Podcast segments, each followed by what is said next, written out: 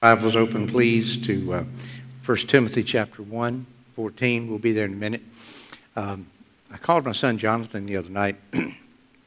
Actually, I FaceTimed him. We do that. That way, Papa and Grandma get to see the kids, you see and they were in the middle of, of a game. Have you ever played that game? Uh, we used to call it telephone. I don't know what it's called now, but where you whisper in one person's ear your message, and then they whisper it into the ear of another, and another, and another. Well, I called as the family was playing that game. And so uh, the conversation was just starting with Kara, and then it went to Ethan, and then to Deanna. Well, then it went to Emsley. Now, Emsley's four, okay? Playing the game's hard enough, but playing with a four year old, okay? and so she came over, and I saw on the phone that she's whispering the message into Jonathan's ear. And he said, Huh? and she repeats it yet again, and then he has to repeat it back. Needless to say, it sounded nothing like what the original was whatsoever. Here's the thing Satan whispers in our ear but he is absolutely intelligible. We hear it absolutely well, and many times it sounds like our own voice. It sounds like he's the one putting the words in my, my, my mind, and it just, the lies go crazy. And it sounds like these are reasonable thoughts that are coming out of my own brain. Now, I, I might be the only person here that's afflicted with this disease, but I got a feeling probably not. Satan is a liar. He's always been a liar. He always will be a liar. He is the father, the scripture says, of all lies. He looks at God's beauty, he looks at God's truth, and he creates devilish counterfeits for each and every one of those. And the lies that he whispers into our ear are to destroy us, to keep us from coming to faith in Christ, or once we've come into faith in Christ, to keep us from growing in our faith in Christ. And so it is imperative, the scripture tells us we, we are not ignorant of Satan's wiles, his schemes. And so understanding some of his lies and holding up those lies and then holding up God's truth and then finding the truth, the reality between the two gives, brings us freedom. And that's what this series has been about. Satan's best lies. These are some that he's caught me with, some that maybe he's caught you with, but lies that he continues to be using all around the world. We looked at how he wants us to think that nationalism and patriotism are the same thing. They're not. We looked at how he wants us to think that all roads lead to heaven. Doesn't matter what you believe as long as you're sincere. And we saw God's truth in relation to that. That truth is whatever you want it to be. We examined that and we examined absolute truth, truth apart from anybody's interpretation. Then we looked at the lie about it's all about me. That, that, that I'm the one, the center of this universe. It's all about me, whether it's about worship or politics or whatever it is. It's how I am impacted, and that's what's most important. Then we looked at the lie it's your body. You can do with it whatever you want. And we held up the truth of God's word that our body is a temple of the Holy Spirit. God living within us, and that's a lie. Then we looked at that one. Oh, you have plenty of time. You don't have to make this decision today. Uh, you can, you've got plenty of time, not knowing that life can be so incredibly short. Then Derek brought a tremendous message about the lie that you can't change. You're the way you are, you're stuck there, you just can't change. Well, today I want to want to bring to you the next to the last of these lies I want to pay attention to. And I, I want you to hear it. This is one that has doomed and damned so many people to eternity apart from Jesus Christ. Here's what he's whispering, maybe into your ear right now. Some people are beyond saving. Some people are too bad, too corrupt, too vile. They've done too many horrible things in order for even God to save them. Listen, I don't know if you've heard that whisper in your ear, but I sure have.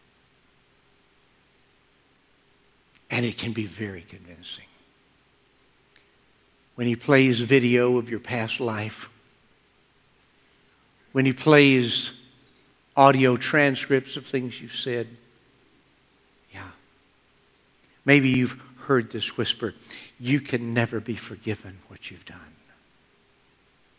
You're too bad a sinner to be saved. You remember, and you do. God's forgiveness is fine for others, but not for you. That, that sin that you committed is utterly unforgivable. You're too rotten to the core to ever change. And then one that goes right along with that takes you out from under the magnifying glass. And you reach and you get somebody else and put it under the magnifying glass, and you, that person, after what they did to me, are unforgivable. Let's pray. Father, Satan's lies, when whispered in our ears, are absolutely intelligible. They sound so logical. Sometimes even sound scriptural. And we wither under the weight of his counterfeits. Holy Spirit, apart from you, and you bringing the Word of God to bear into our lives, we cannot stand against those lies. Lord Jesus, when you were tempted in the wilderness, you, you showed us the pattern. For every one of Satan's lies, there's the truth of God that can be held up against him. So bring that truth to our eyes and minister it to our hearts today. We ask in Christ's name. Amen. Derek read this passage earlier. I want to just reread it today. This is from the NIV. I don't usually use that. It's a good translation, but I don't usually use that. But it has a phrase that I've wanted to hold on to today. From 1 Timothy chapter 1, verse 14. The grace of our Lord was poured out on me abundantly. Can you say that? Amen. Amen. Along with faith and love that are in the Lord Jesus Christ. Here is a trustworthy saying that deserves full acceptance. Christ Jesus came into the world to save sinners, of whom I am the worst. That's what Paul writes to young Timothy.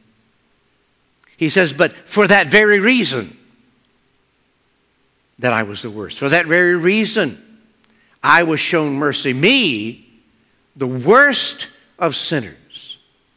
That Christ Jesus might display the immense patience and example for those who would believe in him and receive eternal life. Thank you, Lord. Thank you, God, right there. I, I just want to thank you. Many of us, when we get to heaven, are going to say, Paul, come here. I want to talk to you a minute. I want to debate this issue as to whether or not you were the worst. But God allowed that to go in His Word. And here's what He's saying someone who is as rotten and has done the things, falsely accused people, have them arrested, have them executed, a murderer,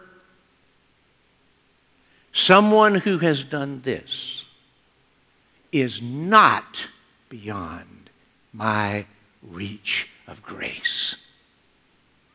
And he did that, Paul says, that I can be one of the many living examples of how God's arm is not shortened that he can't save. This is God's delight. I read an interesting article the other day. I was embarrassed by it, Derek, but I read an interesting article the other day about a man who had a hobby. And his hobby, his love, what he loved to do was clean house.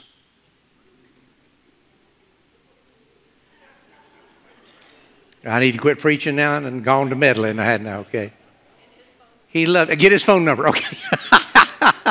yes, ma'am.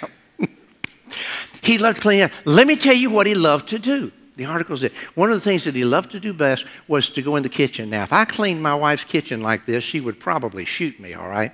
Not because she wouldn't delight in it, it's because it would make her look bad. He loved to get on his hands and knees with cleaning materials and go around the bottom of the cabinets and especially get back in the corners there. And the more dirt and grime he felt, the happier he bet. He's a weird man. I want you to know that. But here's what I want you to see I want you to know something. My God has a hobby.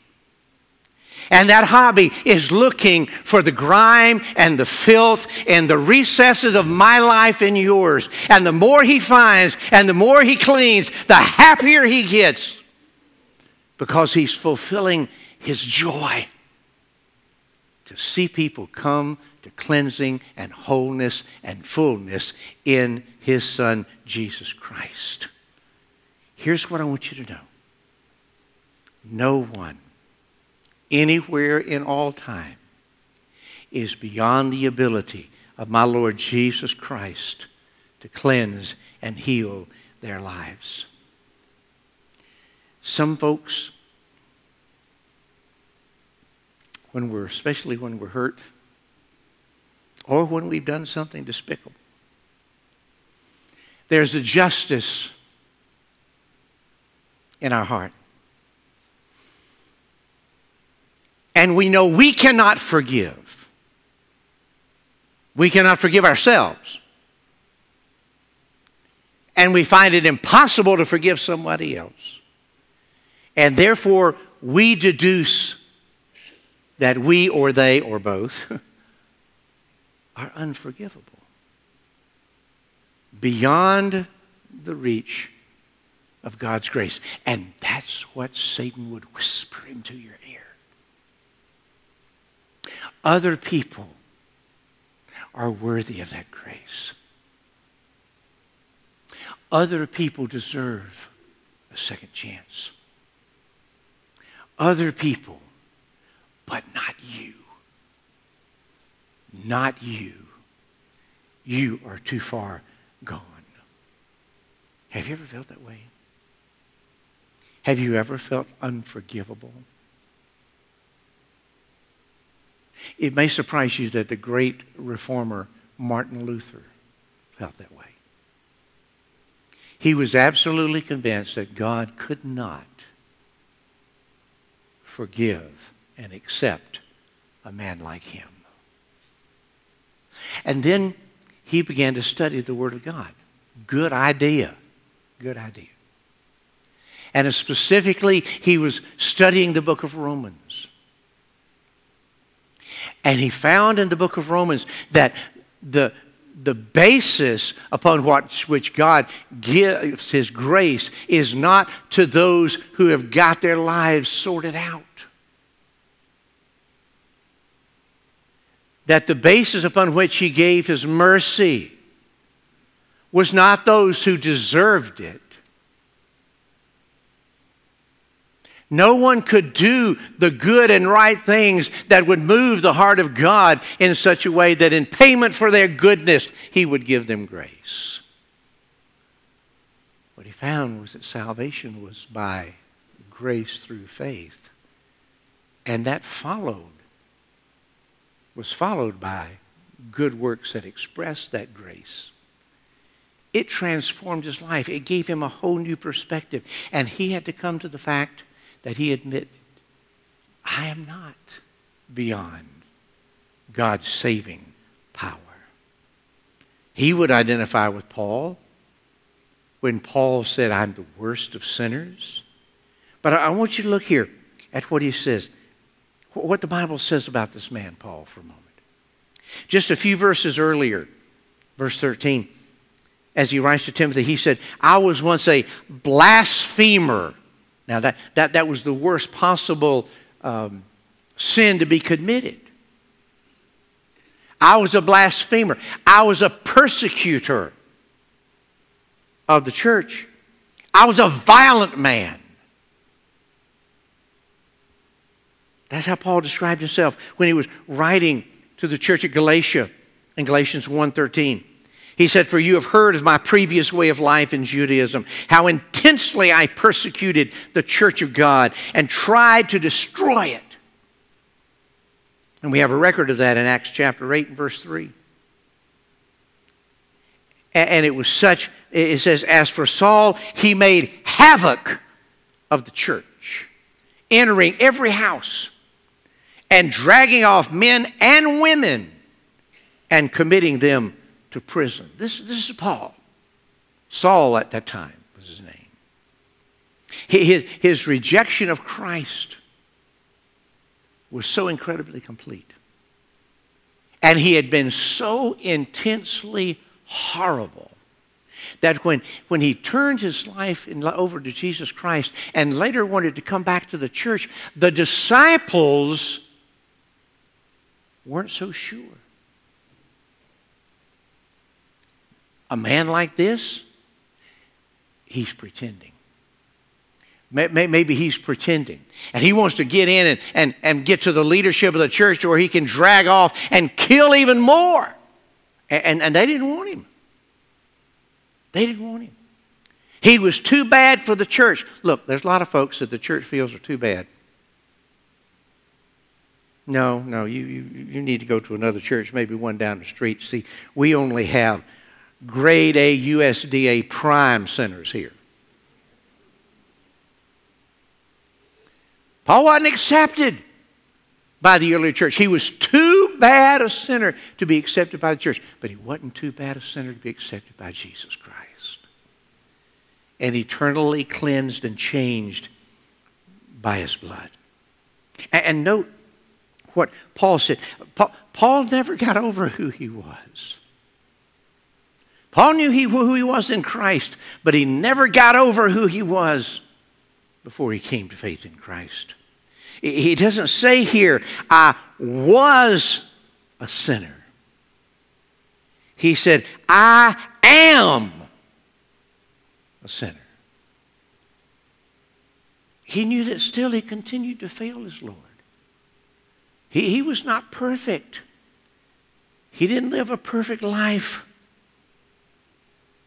But in spite of his disbelief and his persecution, Christ saved him. Paul deserved God's wrath, but what he got was his mercy. And even after all the years after that, as he writes to Timothy, he still feels the weight of his former life. Uh, did he not know he was forgiven? Yes, he knew he was forgiven. But, folks, here's something you need to know you can be forgiven of your sins, but you still have to pay the consequences of those sins.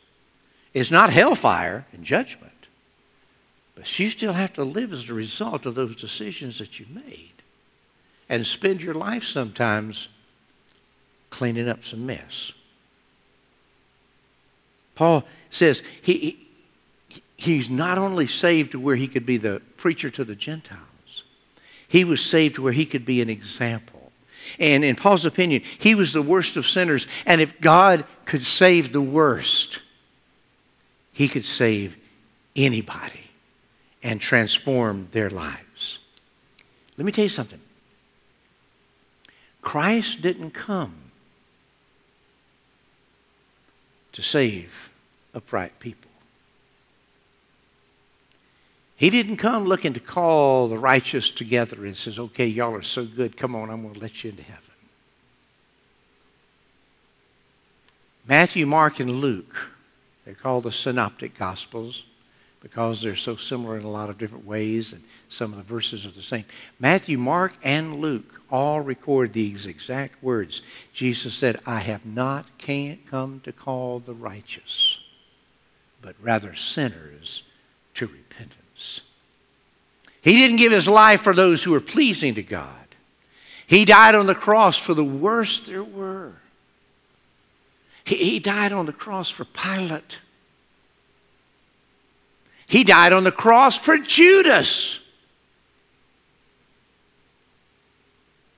He died on the cross for you. Now, you can be like Pilate and Judas and reject him, or you can be like Paul, who was the worst of sinners, and receive him. And it makes all the difference in the world. He didn't come to call the righteous folks. Look, if it were possible for you and I to live a good enough life to make it into heaven on our own, Jesus' coming was futile and his sacrifice was dung. It was worthless. But none of us could build our own bridge to heaven. None of us could make our own way. And so Christ did come and he did give his life. And he is the way. So, what is it that, that, that we're to do? The Bible tells us that you and I are to believe and receive. Those two words, believe and receive.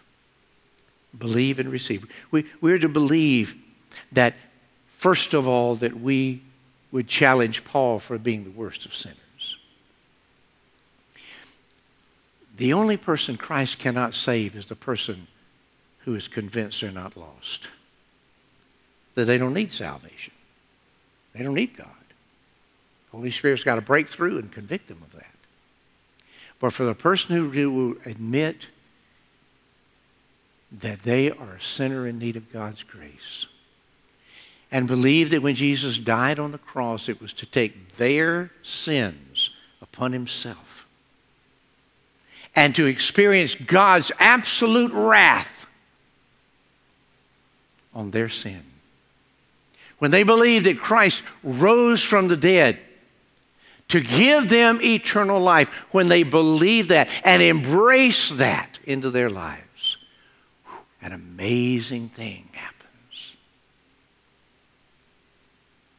Holy Spirit invades that life.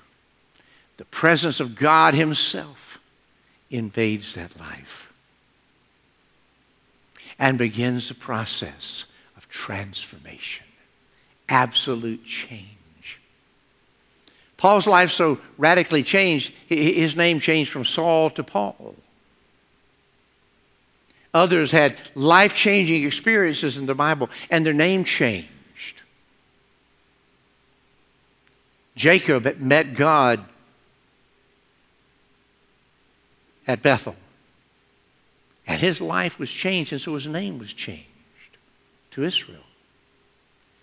When you come to believe in Christ, your life so radically begins to change. Not all instantaneous, but it so radically begins to change that there is a brand new name given to you. Did you know that? You, you have a name that's been given to you that you, you, you don't even know what it is. It's a name written down in heaven, and it's your name, and nobody else has that name. I may not even be able to pronounce it right now.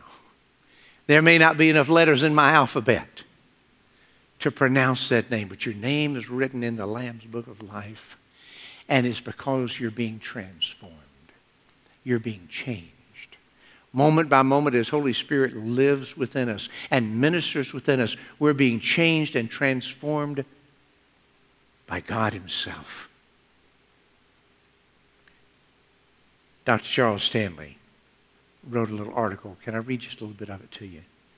He says sometimes people avoid Christ's offer of salvation because they feel they've messed up so badly that their sins are unforgivable. Perhaps that was how John Newton felt, the former slave trader, after he had, uh, before he had experienced God's mercy and penned the line from the famous hymn, Amazing Grace how sweet the sound that saved a wretch like me. The Apostle Paul had similar feelings. He saw himself as the foremost of sinners, but that didn't stop him from believing in Jesus as his Savior. In fact, as he looked back on the wonder of the display of God's grace in his life, Paul recognized that he was being used as an example of how far God's grace can reach. Jesus came to save sinners. So if you're a sinner, his grace is available to you. In other words, if Paul and John Newton's sins were forgivable, so are yours. In fact, those who regard themselves as wretches are in a better position than many who consider themselves unneedful of Christ's love. God's grace comes to those who acknowledge their sins and need His salvation. No matter how great your sins, God's grace is greater. If you accept His offer, God may even use your past as a witness to others that they can be saved as well. Let me give you one word to hang this on. Let me give you one word to hang it on. This, this can be a plaque that goes over your desk. It can be one that, that goes to your front door. It comes out of the famous, most quoted verse in the Bible, John 3.16. For God so loved the world that he gave his only begotten Son, that whosoever believes in him shall not perish, but have eternal life. Whosoever. Say that with me. Whosoever. Say it one more time. Whosoever. That means whosoever. In the Greek, that means whosoever. In Spanish, it means whosoever. In Hebrew, it means whosoever. It means whoever will receive Jesus Christ, no matter their past. No matter their past, they can have Christ as their Lord and Savior. I, can I tell you just a moment? I, in my early years as a believer, because I didn't grow up in church. I, I, didn't grow up in Sunday school and vacation Bible school and hearing sermons and great songs about our eternal security and so on and so forth. I, I, I knew the person I was before I came to faith in Christ. But I was brand new to this being a brand new creature. And, and, and, I was just so amazed about how God could accept me and forgive me and love me, knowing who I was and what I had done. There were times Satan would come and whisper into my ear, even though I was a believer, and say, Not you. Not you. It's for all these other good folks here in this wonderful church, but it's not for you. Not with what you've done. And, and I would worry. I would worry am, am I really saved? Am, am I doing everything I need to do? Am I keeping all the rules? Am I doing all the right things? Is, is God happy with me? He's pleased with me? Am I I'm doing enough good things to where he, I get his stamp of approval? Can I, uh, I can I lose this? Can, can I drop it and it break? It, it, worried me. I spent way, way, way too long in my life because here's what I was believing. And it was Satan's lie. It's a spinoff of this lie. God can save you, but then it's up to you to keep saved. God can forgive you for all those past things, but then you gotta you, you gotta live up to that the rest of your life. And I hadn't. And I still haven't. And I was tormented by that. I was tormented by that. And I don't know how many times I'd come to the altar and I'd pray and say, God, I, I, maybe I didn't mean it as much then, but I, I really, really mean it now. I, really want to confess my sins to you. And I, and I really want to give you my life. And I really want you to come into my heart. And I really want you to save me. And I, would rededicate my life and I'd rededicate it again rededicate it again. I wore out a good rededicator. I really did. But you see, that makes salvation all about me. And me being able to earn it. And me being able to qualify to keep it. And then finally, a, a, a wonderful Sunday school teacher. Thank God for Sunday school teachers. A wonderful Sunday school teacher said, Fred, you're fretting about something you don't need to worry about. And she took me to, to John chapter 10 where, where Jesus says that, that he puts me in his hand and wraps me up in that huge hand of His. And I'm safe and secure. And the Almighty Father comes and puts His huge hand over the hand of Christ. And Jesus Himself says, No one can snatch them out of our hand. Friend, your salvation is not based on what you do, it's based on what Christ has done. And it's done. It's a done deal. Can I tell you the weight that fell off my shoulders? Can you imagine how good it is to breathe the air free from that kind of fear? Maybe you've never breathed that air. Maybe you're still breathing the same putrid air that I breathe, thinking it's about what you can do to keep your salvation. I offer you this morning the truth. Here's Satan's lie. You are too horrible a person to be saved. You, you can't live up to this. Here's the truth of God's Word. If God can save Paul, the worst of sinners, and John Newton and Martin Luther, he can save me too. And save me in such a way that I'm kept by his power and not my own. When Satan whispers this into your ear, you shout the truth. God so loved the world that he gave his only begotten Son, that whosoever, Fred Lodge, whosoever would believe in him perish, but have everlasting life. Will you bow your heads and pray with me? Father God, Satan is so clever. He's so good at what he does.